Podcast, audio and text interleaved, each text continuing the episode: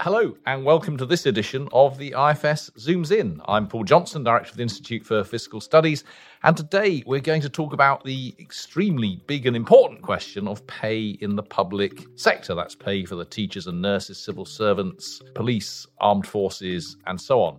Today I'm joined by Delphine Strauss, who's economics correspondent at the Financial Times and has been writing a lot about this recently, and by Ben Zaranko, senior economist at the IFS, who's been doing a lot of work on public pay and public finances. Now, this is going to be one of the biggest issues, I think, facing this government. If we think of this as a new government, we spend well over £200 billion a year on public sector pay, and the decisions over that, therefore, matter enormously from a fiscal point of view. Clearly, we have very high inflation and a cost of living crisis, and the public sector on the whole are not being offered pay settlements anywhere near the level of inflation. We've all seen talk about strikes across various elements of the public sector, and we know that the public finances themselves are in a bit of trouble over the next few years. So a very big issue indeed. So, Ben, perhaps you could start just by putting the scale of that issue into a little bit of context. I've just said that we spend about $200 billion a year on public sector pay. That's quite a lot, isn't it? And a lot of what happens to the quality of public services over the next few years may depend on what happens to public sector pay settlements. Absolutely. $200 billion, it's more than 200, it's more like £230 billion is a big number in the public finances. It's around a fifth of all government spending and more than a third of what we spend on public services. It makes up a big chunk of what the NHS, the education system, and so on spend. Relatively small sounding changes to what happens to the pay for those 5.5 million or so workers can have big effects, because a 1% change on a very big number equals a big number. And for public services trying to plan their budgets going into a difficult winter and in the years ahead, what happens to the pay of the staff that they employ will be a big factor determining the health of their finances, the services they're able to provide, and their ability to deliver on public service objectives like clearing the backlog in the NHS or the court system or improving our schools, or perhaps the focus under the new government, making their contribution to a growth-friendly United Kingdom. All which is terribly important. Broadly speaking, and we'll get into the details a little bit more, government's offering public sector workers 5% or so across the board, against inflation of 10% or so. Now, that's quite a big pay cut. Delphine, you've been talking to the unions. You've got a sense of what the response to that might be. I mean, how fed up are people in the public sector about getting offered, broadly speaking, 5% when inflation's at 10%?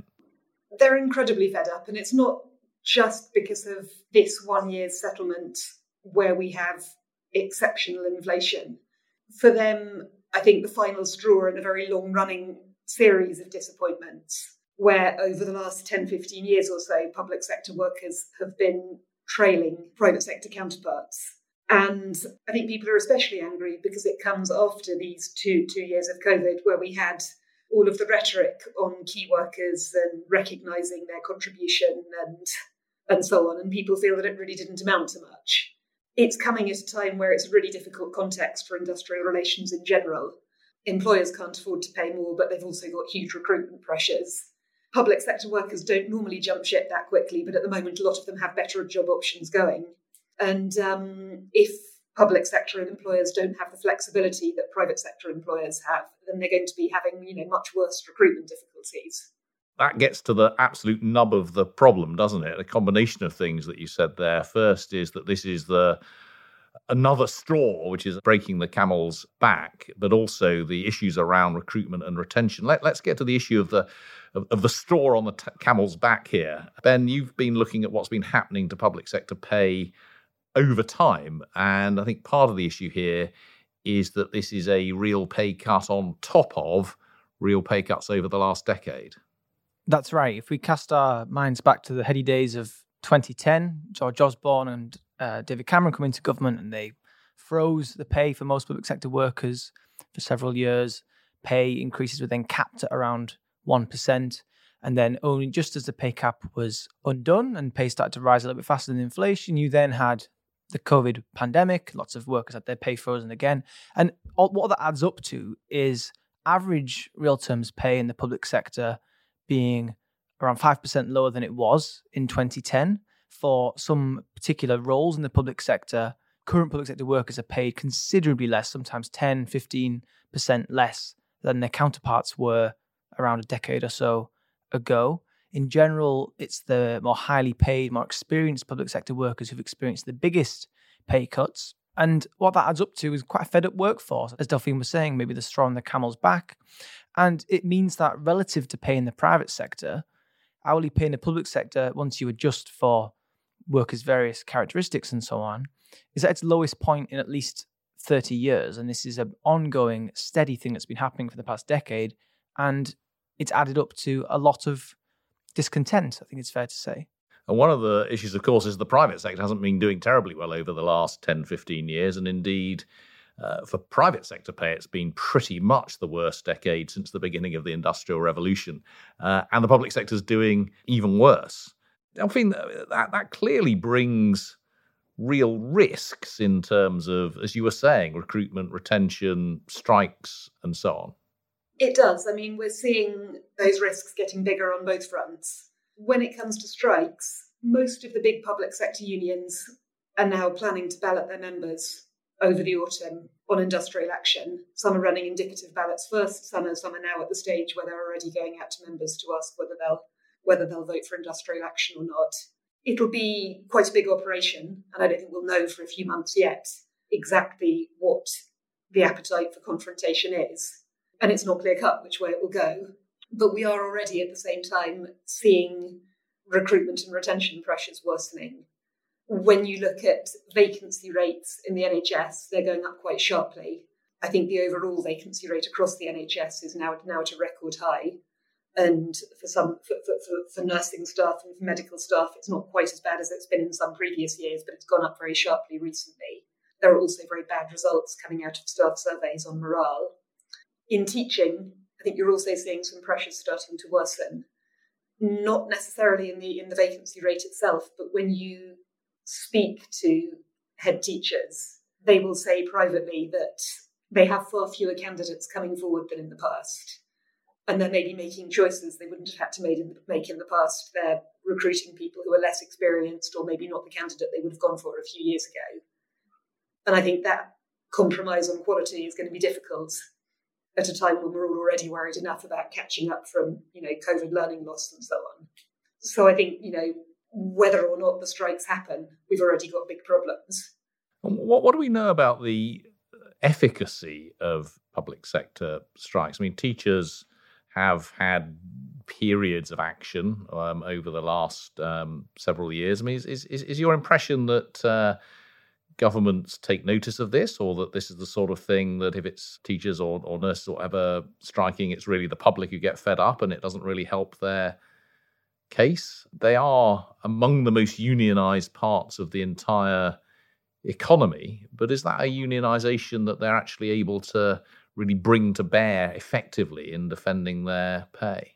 So I think that's what we're about to find out. I mean, the calculation by the government, both towards the end of Boris Johnson's government and going by what Liz Truss has said during the leadership contest, is that they're not necessarily worried about having a confrontation. They think that, workers who strike don't get public sympathy for long, and that it'll play in their favour.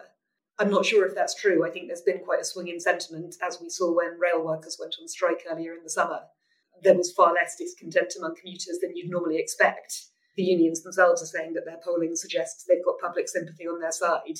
But we haven't had this big a test of it for a long time. We've had, I think, the last big set of strikes was in 2011 when we had strikes over public sector pensions. If this turns into, large sections of the NHS and the teaching workforce and doctors going on strike more or less simultaneously, it'll be a very different affair. So, Ben, there are clearly pressures for higher spending here. We're already seeing pay rises of around 5% for most public sector workers, though not, it has to be said, for civil servants who are doing very badly yet again. 2% for junior civil servants this year. 2%. And for senior civil servants? I think similar. I think they offered them the same. 2%. So 2% for... 2 to 3%, yes, I think, for senior civil servants, with a little bit of a skew towards the bottom end of pay scales. And it's worth saying that civil servants themselves have done even worse than the public sector as a whole over the last decade. Now, they often don't get a great deal of sympathy, but they are the people who work in job centres and HMRC tax offices and so on, as well as in Whitehall. Indeed, the large majority of them are of that nature, rather than the Mandarin sitting in their office with the minister in Whitehall make up only a very tiny fraction of the civil service. But we're looking at increases of 2% there, 5% for much of the rest of the public sector. But one of the problems, Ben, is that the amount of money that government departments actually have to spend, and therefore the amount that schools and hospitals and so on have to spend, was set a year ago when we thought inflation would only be 2.5%, 3%, something like that. And they're having to adapt to inflation at a much higher level with a fixed budget.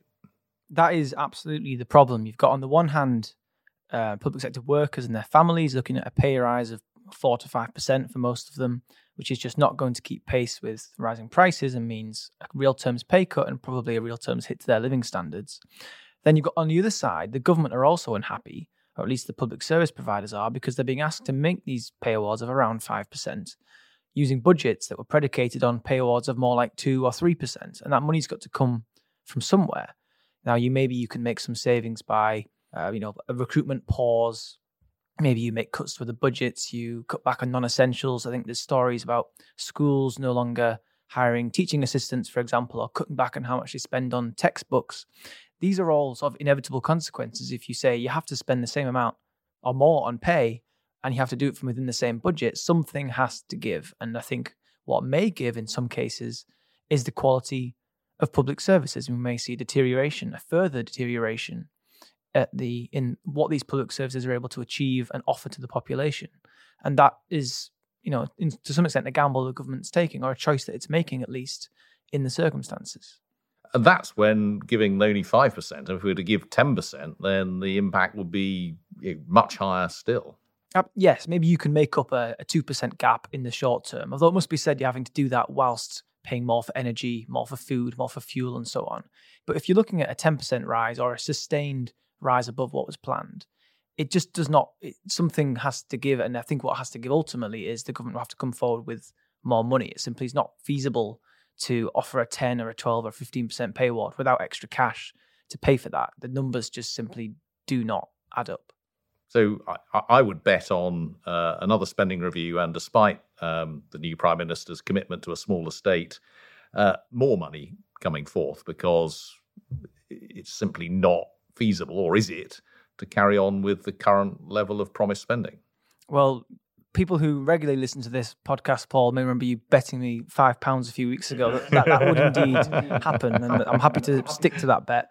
I think that some money, is likely to come to have to be announced if they are going to announce again a pay award of in the region of, let's say, inflation next year is still running at 8, 9, 10%. A 2% pay award isn't going to fly. You're going to be looking at a higher pay award, and that you're going to have to eventually have extra funding. I think that's right, but the scale of that and what the government's willing to countenance at the same time as wanting to make big tax cuts and wanting to do all sorts of other things remains to be seen. And of course, the economic outlook is changing extremely rapidly at the moment. We just don't know where we're going to be in a year's time. And so I'd be hesitant to put more than £5 behind that. And Delphine, you've, I think, been looking at, to some extent, the consequences of all of this for the actual public sector workers in terms of their cost of living and the impact that it's having and how that compares to others. I mean, to what extent are we seeing actual evidence of people really beginning to struggle? We've been hearing some interesting stories, in particular from a call-out we did to readers, asking them, how they were feeling the cost of living pressures and what changes they were making. To be honest, we were expecting to hear back from some fairly comfortable FT readers who were, maybe buying fewer branded goods in the supermarket. But what actually came across really strongly was that, of course, we have some of those readers, but we also had a lot of responses from public sector workers who were having to put quite big life decisions on hold. And I mean, we'll be writing more about all of this soon.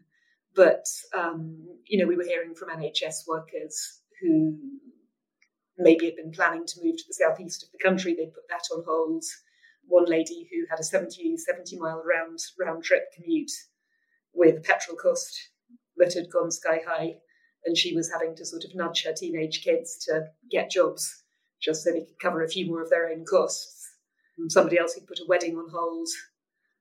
Just a lot of personal stories of the difference it made when you have that really under par pay settlement, or we're still waiting for the backdated pay settlement to come through. I think we're also hearing a lot from the people who are trying to manage the budget juggling. Ben was talking about the trade-offs that public sector managers have to make if they're trying to make these pay rises from a budget that hasn't grown. That's particularly acute in teaching, because, of course, the decisions get handed straight down to the head teachers and the deputy heads. They're not done centrally.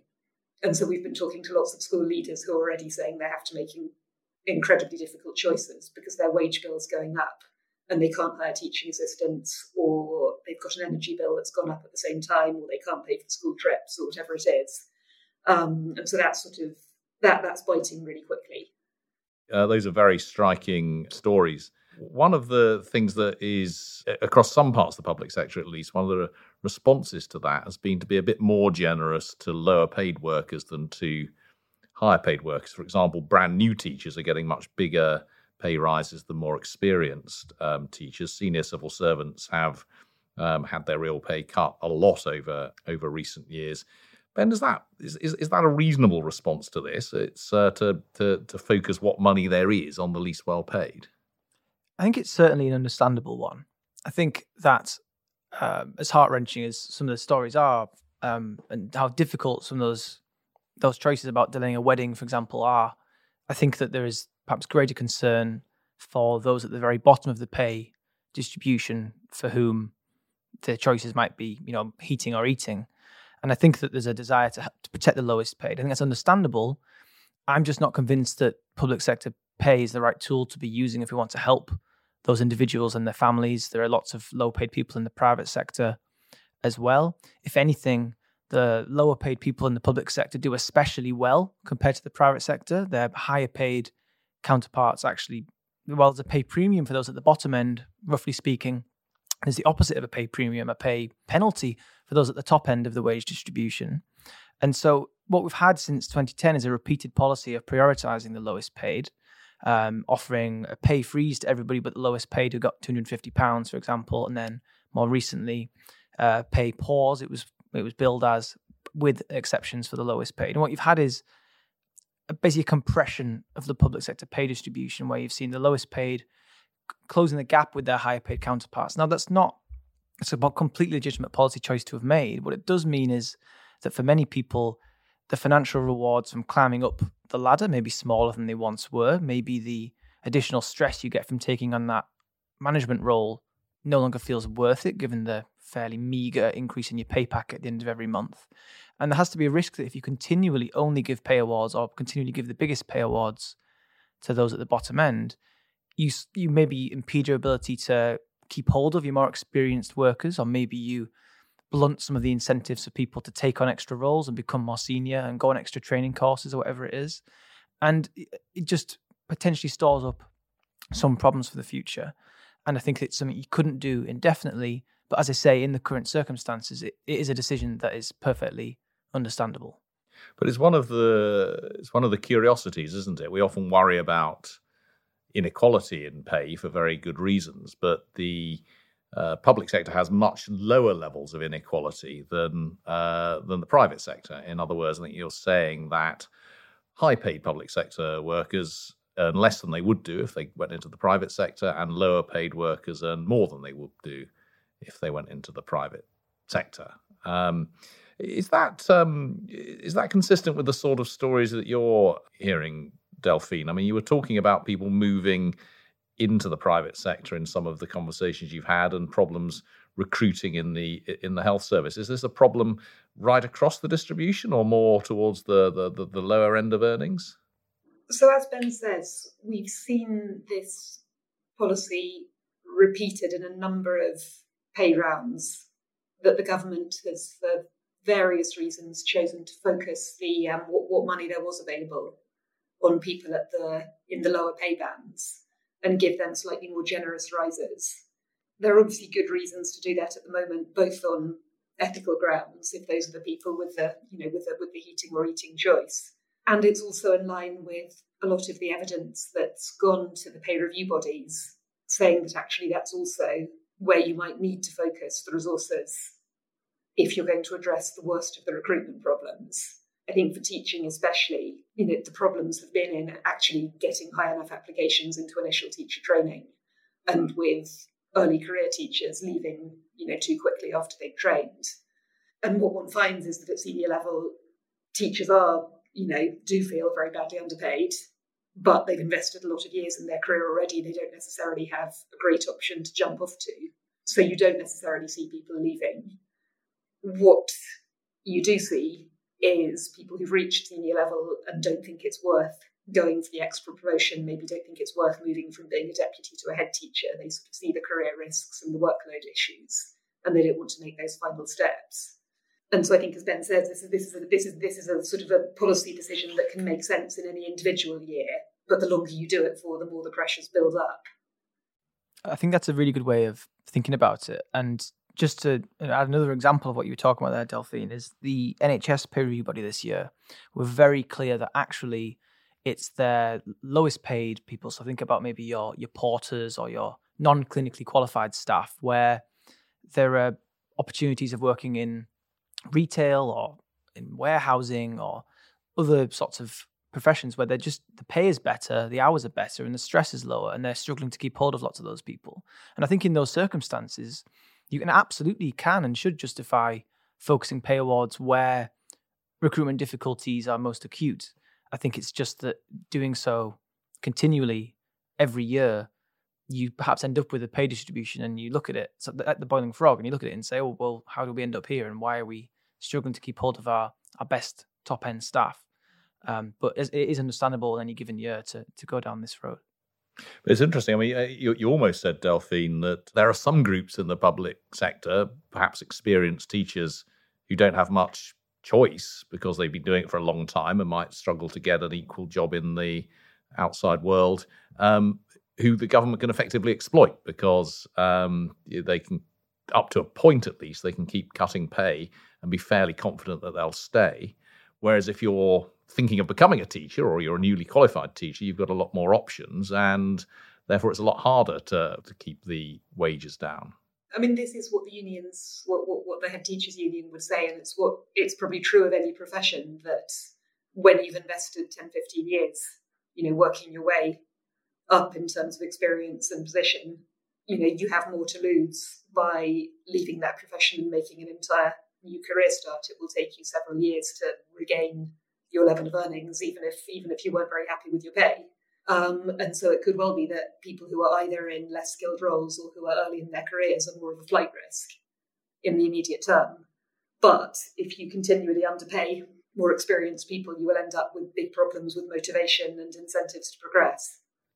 And of course, junior people, many of them hope to become senior people at some point, and the impact on their decisions shouldn't be neglected either. They may stay a little bit longer if the initial pay is better, but if they can see that the future pay is less good, then this isn't a policy that's time consistent or sustainable over long periods. We ought to talk, since we're talking about public sector pay, we have to talk about pensions, don't we? Because it's all very well to say that public sector pay has been falling behind the private sector and we're worried about public sector workers and so on. But on average, they have much more generous pensions than people in the private sector. I mean, does that sort of undo really all of this concern? These pensions are, I mean, they really are a lot more generous, aren't they? Once you take account of that, the total remuneration package in the public sector looks a lot more generous relative to the private sector. And maybe it's fine to cut pay because we know that lots of private sector generous pensions have been closed over recent years, being reduced a bit in the public sector, but they're still much more than they are elsewhere. Are we worrying unnecessarily given the scale of that? One number to put some of that in context, in the public sector, almost half 47% of people get a pension contribution from their employer worth 20% or more of their pay. In the private sector, that's 2%. That's just an enormous gulf. And the average pension contribution you get from an employer in the public sector is just much more than what most people in the private sector are receiving. And if you take that into account and you look at the gap in total remuneration between the two sectors, there is still a positive public-private differential. So on average, remuneration in the public sector is higher than for similar people in the private sector. The problem is that the way that that is structured. And I think one big question, which I don't think we adequately know the answer to, is to what extent take-home pay is really the important thing, particularly in a moment like this where people's living standards are being squeezed. You can't heat your home with a pension promise for 35 years into the future. It might be nice to have, but if you're more focused on the immediate term, then what actually you get taking home in your pay packet each month, which may well be higher in the private sector, even if the overall remuneration is lower, might become more important. And so I think that we absolutely need to remember that, yes, pensions are much more generous in the public sector. And that does mean that there probably is overall a positive remuneration premium. It does not take away from these difficulties about retention, about recruitment, about motivation. And I think that that's only heightened at this present moment in time when take-home pay is probably especially prescient. So, Delphine, is there a deal to be done here? I mean, what about a deal whereby nurses, teachers, what have you, agree to a lower pension in the future in return for higher pay now? That sounds like a tough deal to sell to me. That's all I'd say.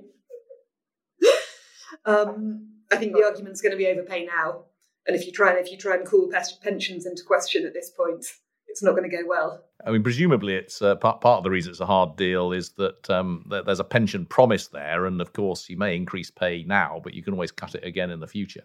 Yeah, I mean, I think I'd second everything Ben said, is that there clearly is an understanding at the moment that one of the main reasons you work in the public sector, despite all of the workload issues and the meagre pay increases, is because, you know, everybody knows perfectly well the pensions are extremely good relative to the private sector, but that doesn't alter the fact that the overall package has been worsening over the last few years, and that it might not be top of your mind right now. And it's an odd deal, isn't it? But I mean, why have we ended up in this weird position where we've got these pensions are so much more generous in the public sector than the private sector, but the relative pay appears to be going down and down and down. Relative pay is certainly going down and down. I don't have the, I'm not able to provide a full history of how we ended up exactly where we are. I think one part of it has to be just that pension rights are harder for a government to erode than our headline pay. I think I could see why, if I were a trade union negotiator, I'd be reluctant to sign away employer pension rights and promises that are, written down in law and contractually solid, in return for pay awards that the government might make now, but then row back on. There's a sort of a commitment problem. The government can't credibly commit to keep to its pay awards in future, particularly given, changes of government and minister and so on. But there's another perhaps option where even just ignoring what the employer pays, individuals in the public sector often face very high employee contributions, especially those who are at the higher end of the pay distribution, doctors and so on often face very high employee contributions. And you can imagine a world where it's all their money. They might just prefer to have a bit more of it today and a bit less of it in future. So maybe you could lessen the employee contributions a bit, knock off whatever the actuaries say you have to knock off pensions to make the numbers add up, and the doctor's left with more pay each month in their pay packet, a slightly lower pension in future, no change in the overall cost to the public sector provider, in this case the NHS, and maybe everybody's happier. It feels like most people perhaps are happier. It feels possible, at least in theory, that you could, similarly with civil servants, make some sort of deal like that without touching the employer element. But I imagine it's much easier for me to pontificate than it is to actually put it into practice in the negotiating room. I mean, it's worth putting some of this in a little bit of perspective. I think it's right to say, isn't it, that if you're a lifetime low earner in the NHS, maybe you've been working as a porter there for a long period of time, you will literally have more money in pension when you retire, once you take account the state pension and the NHS pension, than you earned each year during your life. For some people, that will be true because of the way that past services operated when not the all parameters of these pension schemes were fixed. I don't think people were expecting such abysmal pay growth and productivity growth. And so getting, say, CPI or CPI plus 3 or CPI plus something operating on your past service, that's much more than your pay will have been going up by. So yeah, your pension rights will be accruing faster than your pay has been. And you can end up maybe in your late 50s, early 60s in a world where, yeah, you'd be better off if you quit work, which clearly isn't good for keeping hold of your experienced workers who we need to hang on to help clear the backlog or whatever. So yes, I think that there are some quirks of how these schemes work that give some people peculiar incentives. Doctors' pensions are clearly one that's high in the news at the moment and of interest, it seems, to the new government in potentially fixing. Maybe we'll see an announcement on that this week. But yes, there are lots of quirks of these schemes that could be ironed out. But difficult to iron out for all sorts of reasons. I'm slightly different issue, but I'm quite shocked by the number of my near contemporaries in the civil service who are retiring on nice big pensions at the moment, which is not an option open to us, to those of us who don't have those sorts of pensions. Delphine, what's going to happen next? I mean, this is clearly, this whole issue of pay in the public sector. I mean, I introduced this by saying I think it is one of the biggest questions, one of the biggest decisions facing this government, because they could go down the route of no extra money for public services, no more money than they're saying now for public pay. They might end up with strikes. We're going to get more vacancies in the NHS. Real problems there. Or they could decide to make more money available and, if not break Liz Truss's promises, certainly go against her general ambition to reduce the size of the state. I mean, how are we going to? Where are we going to go from here? As you say, it could go in two very different directions. What we heard during the leadership contest was very confrontational. It was very much Liz Truss promising a new wave of legislation to make it harder to strike, to raise the ballot thresholds, to require sort of a minimum service in the public sector during strike periods, all kinds of measures that would make it harder to take action, and no sign whatsoever of movement on the overall amount of funding available for public services. I imagine a lot will depend on the economic context and whether it leaves workers feeling brave enough to take action or not. At the moment, we've been in a very tight labour market for the best part of a year.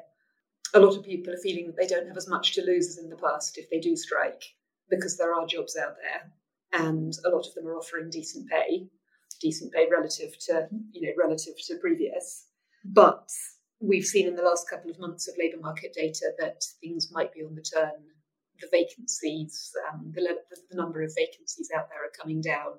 People are starting to be more cautious about hiring. Employers are starting to be a lot more cautious about pay offers. And if in 6 months' time we have unemployment rising, perhaps inflation coming down, then I guess we could be in a very different context. That's really interesting. I mean, that's kind of saying that if the unions want to be taking action, they need to get a move on if they're going to take their members with them. But equally, if you're sitting in government, you might think, if I can weather the next 6 months, then maybe I can get through to the next election and reassess then. I think from the union's point of view, there's a window of opportunity right now that they're trying to take. Well, I think our window of opportunity for this edition of IFS Zooms In is coming to an end. So thank you so much to Delphine and to Ben, and thank you for listening to this episode. If you enjoyed it, we have also recorded an episode on public sector pensions, which are, if anything, even more exciting than public sector pay.